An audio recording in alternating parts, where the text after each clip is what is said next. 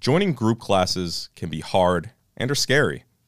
Feeling discouraged to participate due to potential limiting factors not allowing you to continue?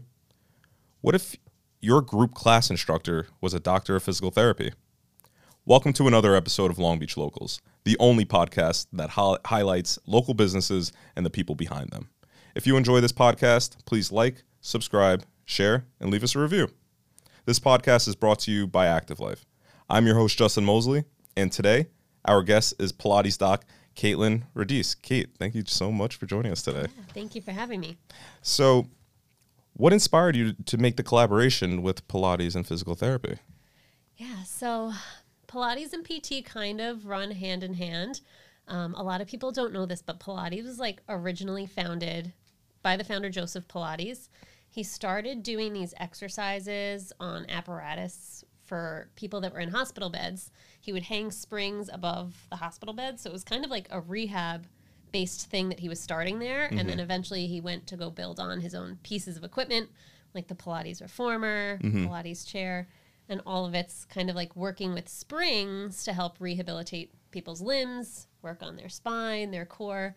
So even though I'm kind of combining PT and Pilates, he was like the real one where first one, yeah. right, where the basis of it is really like rehabilitative in Mm-hmm. a sense. Um, so I was in PT school, physical therapy school, and one of my instructors had gone through a training to be a Pilates instructor after he had done his degree, and he was recommending it. And um, I had done Pilates before in the past when I was younger.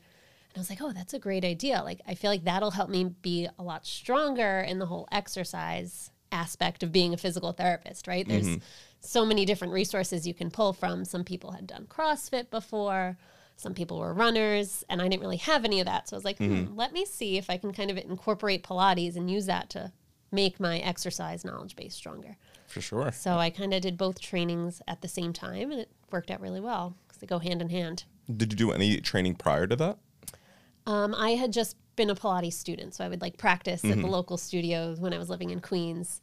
Um, when I was younger, like high school, college age, So that was a, it was kind of good, stuck with it. Yeah. I was like, wait, maybe I can become an instructor now. Right, like, now that I have this whole uh, PT background, like this works out really well together. Right. Yeah, that's really cool. Yeah.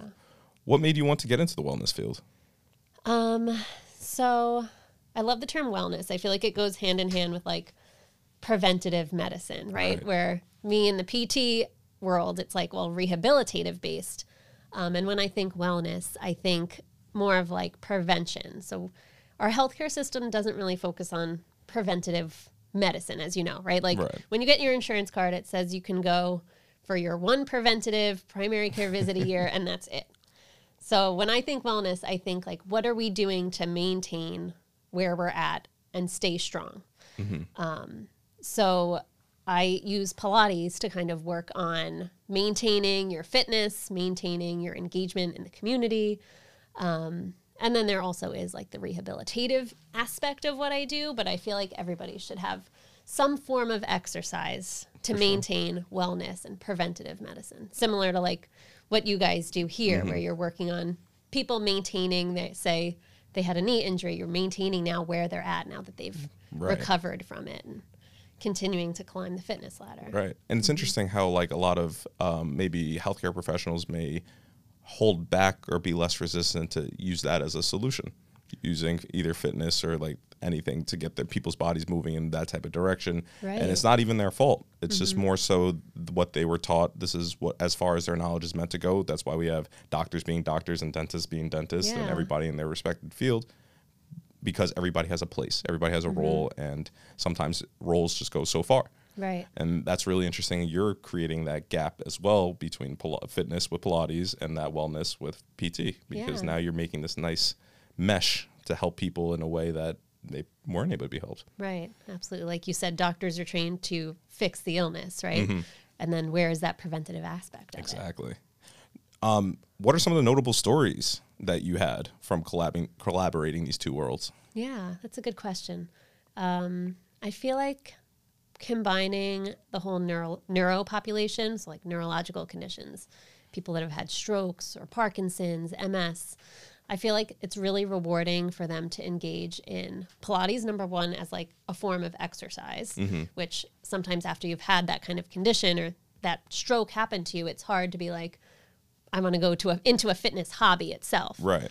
Um, so I feel like just being able to engage them in something that's not only rehabilitative, but also wellness, hobby type fitness thing has been really mm-hmm. rewarding. And with like PT background, being able to work on the stroke side while they're also having a good time doing Pilates. Right. Rewarding. I can imagine that has helped so many different types of people, like similar to how we do it of meeting people where they're at. Mm-hmm. I'm sure you've seen tons of times of people having to be modified in the class. Right. And you're keeping an eye on that though, because now, not now, you have that experience, you have that Mm-hmm. knowledge, and you're keeping an eye on like something around here isn't looking too right. Let's adjust this, let's correct this, and meet, meet this person where they're at. Maybe Right. they have that surgery or maybe had that stroke or the MS or things that are really holding them back, but you're capable and knowledgeable enough to meet them to make sure it gets done appropriately. Right. Yeah. And the other part of that is they can come to a PT, Pilates based PT, learn what they need to do to modify in order to be able to engage in a group class setting, which is another part of like what can you do as a hobby, a wellness Mm-hmm. hobby, you know, and be able to interact in your community again. And that's something a lot of people I feel overlook Mm-hmm. with that is because people enjoy going to group sessions. They enjoy Right. being around that community of people and getting a workout or just the culture that is being provided over there. That's Sure. Mm-hmm. also half the battle. Like if you don't enjoy doing it, you're more than likely not going to keep doing Right. it. But seeing that you're creating a comfort space for people is Mm-hmm. impressive. A lot of people don't typically do that. Um, Mm-hmm. How's your approach different compared to other Pilates instructors? Um, that's a good question. I feel like Pilates instructors, just as a whole, if you've gone through Pilates training, they have a really, really great anatomy knowledge and um, like a strong knowledge on common conditions that you'll see, whether it be orthopedic, neurological, post op, and how to modify. So I feel like the Pilates training, I know for me, it was a 600 hour, I think it was 600 hour training. Um, so it's a lot of time to be able to review what your common conditions are, how you should modify for them, what your movement contraindications are. Like, for example, say they know somebody's recovering from a spine stabilization surgery. They know not to bend, lift, or twist in the beginning, that type of stuff. So I feel like all Pilates instructors, in a sense, have a really, really great knowledge base of that. Um, and then I feel like just having the PT background allows me to, instead of just modify the conditions, it allows me to work on Right. reaching those goals and work on rehabilitating so they can go back to that normal level of whatever it is, Pilates class or whatever fitness, you know. Do you feel like your previous experiences before training, like for your 600 hours, has Mm-hmm. helped you develop the type of instructor you are today? Oh, absolutely. Yeah. It's been great to kind of bounce the two and even have the two trainings at the same time, hand in hand. I feel like it made my whole just like therapeutic exercise library in my head a lot stronger. Right. And I believe that's also what separates you, what makes you different, and what Right. uh, you're able to provide a little bit different and more to the people you have going on in your class. So that's Mm-hmm. yeah. At least in the rehab aspect of it. Right. Yeah. um, do you believe Pilates is for everyone? Absolutely. I have not met a body that can do Pilates. Interesting. So a lot of people will be hesitant to do Pilates if they have an injury, but at the same time, a lot of doctors, people will find Pilates because their doctor said, "Oh, you're injured. If you want to exercise, maybe try Pilates, yoga, ex- or whatever it is that they refer." A lot of people find Pilates that way. Um, which is helpful, and it's helpful when like physicians, similar to like when you collaborate with physicians for your clinic, um, and active life, for them to kind of have an idea of what you guys do, what you how you treat or how you program for people. Um, it's helpful when like clinicians in the area understand and can confidently refer clients Yeah. to us. It's definitely helpful, and it's kind of like that extra like backup where they know, oh, okay, this is vouched by my doctor. It's safe. Exactly. Like, This is safe. I feel like I'm in a comfortable position, Mm-hmm. Right. everything like that. And that definitely helps with us as well when we get referrals so people know like we we work. We it does work and Mm-hmm. it is different than most, but it does work. And same thing with your approach. Like people are referring to you because they feel confident that you have that type of knowledge to spot something that doesn't seem very right or something's off or across the room. You know, Mm-hmm. Right. P- and you want to keep these people very active and keeping them in a community of people like-minded. I'm sure, Sure. there are classes where it could be toned down, or maybe ones that are a little bit more fast-paced, but you're Mm-hmm. still capable of making other people feel comfortable being there. Right. And like inclusive, where they're Exactly. still doing the same thing, maybe even if they have to modify a little bit. Right. Mm-hmm. Um, why do you feel people get intimidated by that Pilates reformer? Truthfully, I got I got intimidated the first time I seen one. I saw it. I was like, "What are we doing?" Have to go right over to the Yeah, studio right? right after this. um, I don't know. I guess it's because it's a piece of exercise equipment that you don't really see often in the classical gym, classic gym setting. Um, what's different about it is the fact that it, everything moves with springs. Mm-hmm. So I feel like when you go into a gym, you see all the equipment. If it's like a piece of equipment that you're going to sit on, everything's moving with like stacks of weights. Mm-hmm. Um, and the difference here is that it's all springs, so you can kind of adjust each spring based on how much tension you want. Mm-hmm. I guess it's not something that we're used to. So the the equipment is when you're moving on it, it's kind of hard to explain. But as you're moving on it, the spring tension is on the whole time. Right. So your body's kind of forced to engage throughout the whole exercise. Super safe piece of equipment. It's very comfortable, even for people that have had, you know, spine procedures. There, there really isn't anybody that I've met that can't do Pilates. That's interesting. Yeah. And I'm sure there's a lot of uh, misconception about it online and like what you see on social media, just like there is for any other physical activity. You know, people see immediately you you go on social media, you see people doing backflips off of barbells and Right. stuff like that, and you go to a gym and it's like, okay, it really wasn't that bad. Like, yeah, I don't see people doing that. Maybe Mm-hmm. Right. something different. There's always that outrageous. extreme that's portrayed, right? Exactly. How do you help people get away from that extreme where their mindset is kind of stuck onto thinking of that? Um, I feel like so a lot of Pilates studios will sometimes encourage people to do their first session as like an intro one on one. So mm-hmm. some of them will do it complimentary. You come in, just get a feel for the clinic, get a feel for the apparatus, see how it moves, make sure that you're comfortable with it. We'll make you feel as comfortable as you Right. can, which I feel like is a good way to kind of introduce people to it. Mm-hmm. Um, because, like you said, it can be scary walking into a class of all these people on a reformer for the first time, and you're like, I don't even know where to sit, or Yeah. what color spring to put on, or where to go. From All the here above. yeah, Yeah. it can definitely be intimidating. Um, but I feel like even next door, we're right next door to the Pilates studio here in Long Beach. Um, it's a really great, like, comfortable environment where all the people are super friendly, super nice. If they see it's your first time, they're like, "Oh my gosh, welcome! You're gonna love it. You're never gonna leave." um, but super, like, warm, comfortable, gentle environment, which is a great kind of place to be. For sure. Mm-hmm. Do you or did you have anybody disagree with your philosophy of collaborating both phy- physical therapy and Pilates?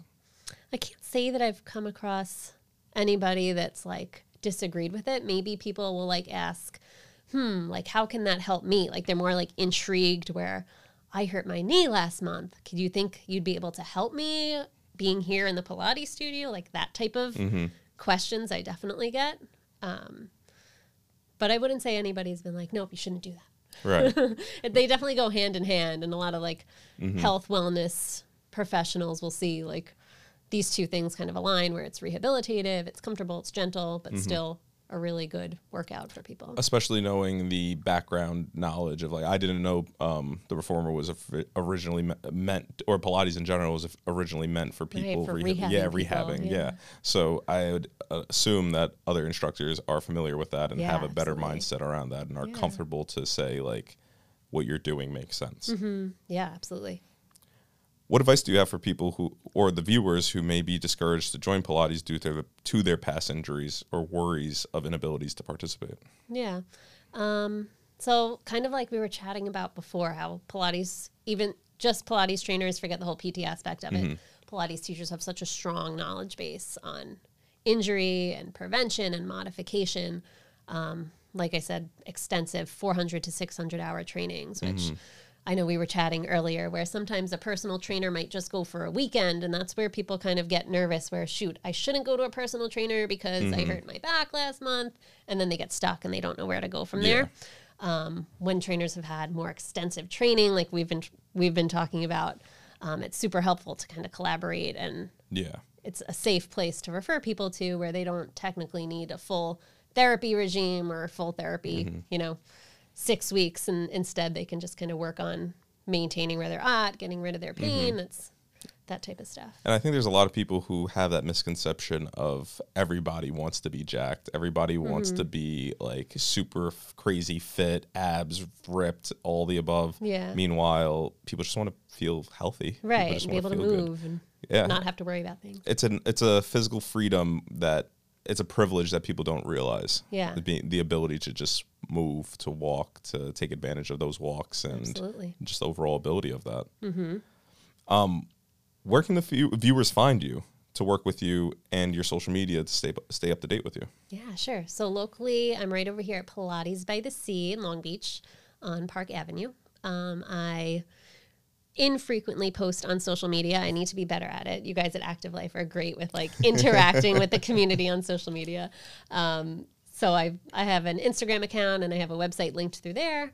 Um, my link is Pilates Doc D O C Kate um, on Instagram and my website Pilates pilates.kate.square.site for appointments, booking, and all kinds of information about Pilates. Perfect. Yeah. Kate, thank you so much for joining us today. It was an absolute pleasure. Yeah, it was great. Thanks so much for having me.